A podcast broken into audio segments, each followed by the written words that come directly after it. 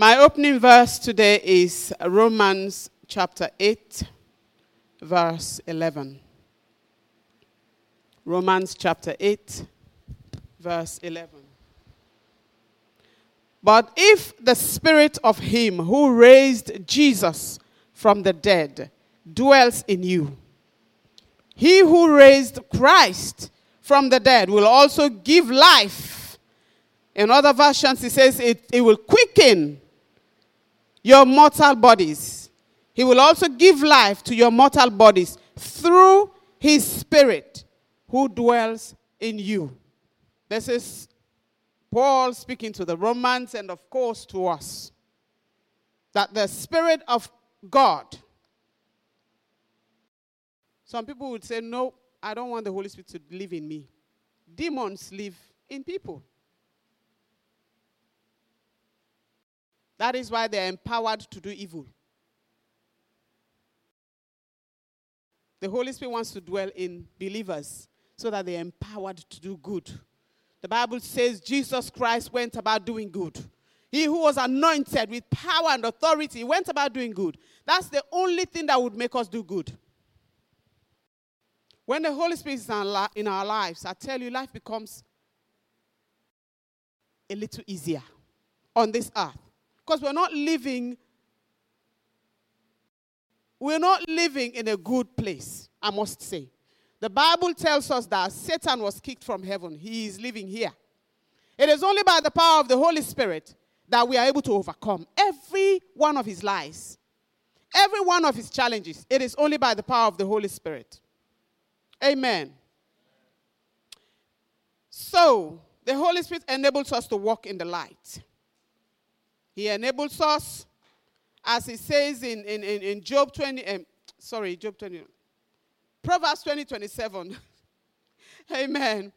It says, The spirit of man is the lamp of the Lord that searches all things. Now, when our spirit is ignited by the Holy Spirit at the bath, at our spiritual bath, our spirit comes alive. We're able to walk in light. We're able to walk in truth. We're able to walk in, in ways that are beyond us. But it is because of the power of the Holy Spirit in us. Amen. Amen. In Isaiah 42, verse 1, it says, Look at my servant, whom I strengthen. He is my chosen one who pleases me. I have put my spirit upon him. He will bring justice to the nations. He will not shout or raise his voice in public. He will not crush the weakest reed or put out a flickering candle.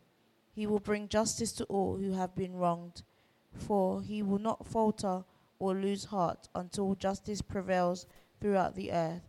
Even distant lands beyond the sea will wait for his instruction. The Spirit of God was upon Jesus Christ. That is why he was a man of justice. When the Spirit of God is upon our lives, we will walk in justice. What is justice? It means order, bringing order in a situation, in a chaotic place, bringing the right in every wrong that has been done. The Spirit of God will enable us to do that. We bring right, we bring standards in situations that are out of sync. We are able to look at a situation and say, that is not God. We are able to speak into situations. When the Spirit of God is upon a person, you know right from wrong, you know good from bad. That is the empowerment that He brings into our lives. Amen. Also, like I said at the top, he gives life. I'm going to give you a scripture for that, which is Second Corinthians 3 6. It, gives life not only to us, he gives life also to the Word of God. Do you know that this ordinary book we're reading, which we call the Bible, can be ordinary if you haven't got the Spirit of God? But it is the Holy Spirit that breathes life over it. The Bible says the letter kills. Knowing this Bible, some people quote it as a, as a, as a, as a, as a poem. Some people, for some people, it's just a novel. But the Bible says that letter kills because you're using it wrongly anyway. But it is a spirit that gives life. He breathes on that word. Even though you read it, It is a written word, which is the Logos. But it is the Spirit of God that makes it Rhema, that makes it so powerful that you can apply it in your life and see the results that you want. It is the Spirit of God that breathes life over the Word of God. Hallelujah. The Spirit of God enables us to bear witness, or the Spirit of God bears witness with us. He is the Spirit of truth. When we have the Spirit of God, we will know truth. The truth of the Word of God. We will read it and actually apply it in our lives. Hallelujah. Galatians 4 6 says, God sent His Spirit into our hearts so that we are able to call God Abba Father. We are able to call Him our beloved Daddy. There are many people who cannot call God their Father because they have not got the Spirit of God. In fact, some people tell you that's you, you, you're, you're out of your mind for calling God your Father. The Bible says it is the Spirit of God that enables us. So He bears witness with our spirit man to be able to call God Father. Acts 1 8 says, when we receive the Spirit of God, we become witnesses. We're able to bear witness to the truth of God, to the death and resurrection of Jesus Christ. Hallelujah. The Holy Spirit empowers us to walk like the children of God on this earth, as I said before. And the Holy Spirit is the one that circumcises our hearts, as it says in Romans 1, Romans 2:29. Hallelujah. It says the Holy Spirit circumcises our hearts. Basically, he removes the filth. He removes the unwanted. He removes anything that God doesn't want. The Holy Spirit enables us to function in the fruits of the Spirit, which is Galatians 5 22 to 23. He enables us to walk in the gifts of the Spirit of God. You find this in 1 Corinthians 12, Romans 12, verse 3 onwards. The Holy Spirit reveals secrets. He reveals secrets. Every one of us, I'm sure, have read the, the, the story about Joseph and Pharaoh. Pharaoh had a dream and he couldn't tell the dream. The Spirit of Him, he meant God. The Spirit of God that raised Christ from the dead will quicken our mortal bodies. We're living in a mortal body, we're living in flesh and blood. So we need the Spirit of God to quicken us, to give life to us, to empower us, to enable us, just like He did for Jesus when He was living here on earth in the body. We all know that Jesus Christ was fully man, but yet fully God. And that's supernatural. But and he tried with his magicians and everybody else, and nobody could tell the dream. They bring Joseph from the prison. He explains the dream. You go and read it for yourselves. And I'm not even going to give you the scripture, it's a homework. Pharaoh, an unbeliever, an uncircumcised Philistine, said to Joseph, You who has explained this dream to me, you who has told me what to do for all the next few years so that we have enough grain. I have not seen anyone with the Spirit of God in him. And I cannot appoint anyone to do this task but you. That is how Joseph became a prime minister of that land from nowhere, from prison to the palace. The Spirit of God will promote us wherever we go because He empowers us to do that which is beyond our capability. That is what He did for Pharaoh. So he reveals secrets. If you read Daniel and Nebuchadnezzar, Nebuchadnezzar has well had a dream, and he could not interpret a dream, or his magicians or his wise men could not interpret a dream. Daniel comes on the scene, he explains the dream. And in Daniel's own words to God, he said to, to, to, to God, You are the God who has wisdom and might. You are the God who has wisdom and might we read at the top that the Spirit of God is a spirit of wisdom and might. So he is God.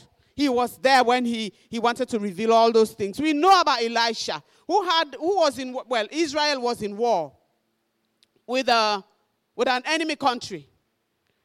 Everything that the king did was revealed to Elisha in his bedroom. It has to be the Spirit of God revealing So sometimes don't be surprised when your secrets are revealed. And that doesn't mean you should be scared. Sometimes He reveals to redeem. And He will reveal to yourself. He reveals me to me. I like to know who I am. I like to know what I'm doing. I like to know what I'm thinking. Sometimes the Spirit of God says that thought you just had, this thinking, thinking. Deal with it. And He empowers us to deal with it. Sometimes it might be I'm just holding something against someone. Sometimes it might be I'm just hurt. But the Spirit of God empowers us to forgive easily. He empowers us. He enables us to come and say, Lord, have mercy quickly.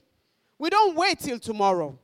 The Spirit of God is positioned in our lives to bring total forgiveness because His grace empowers us to understand that when God says, I have forgiven and I've washed, then we are forgiven and washed. Hallelujah.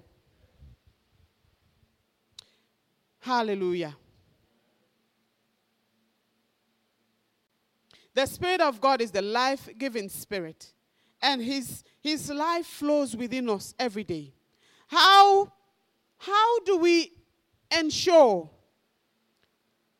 that we are constantly in the Spirit? And don't get me wrong, I'm not saying you're going to be in the Spirit 24 7.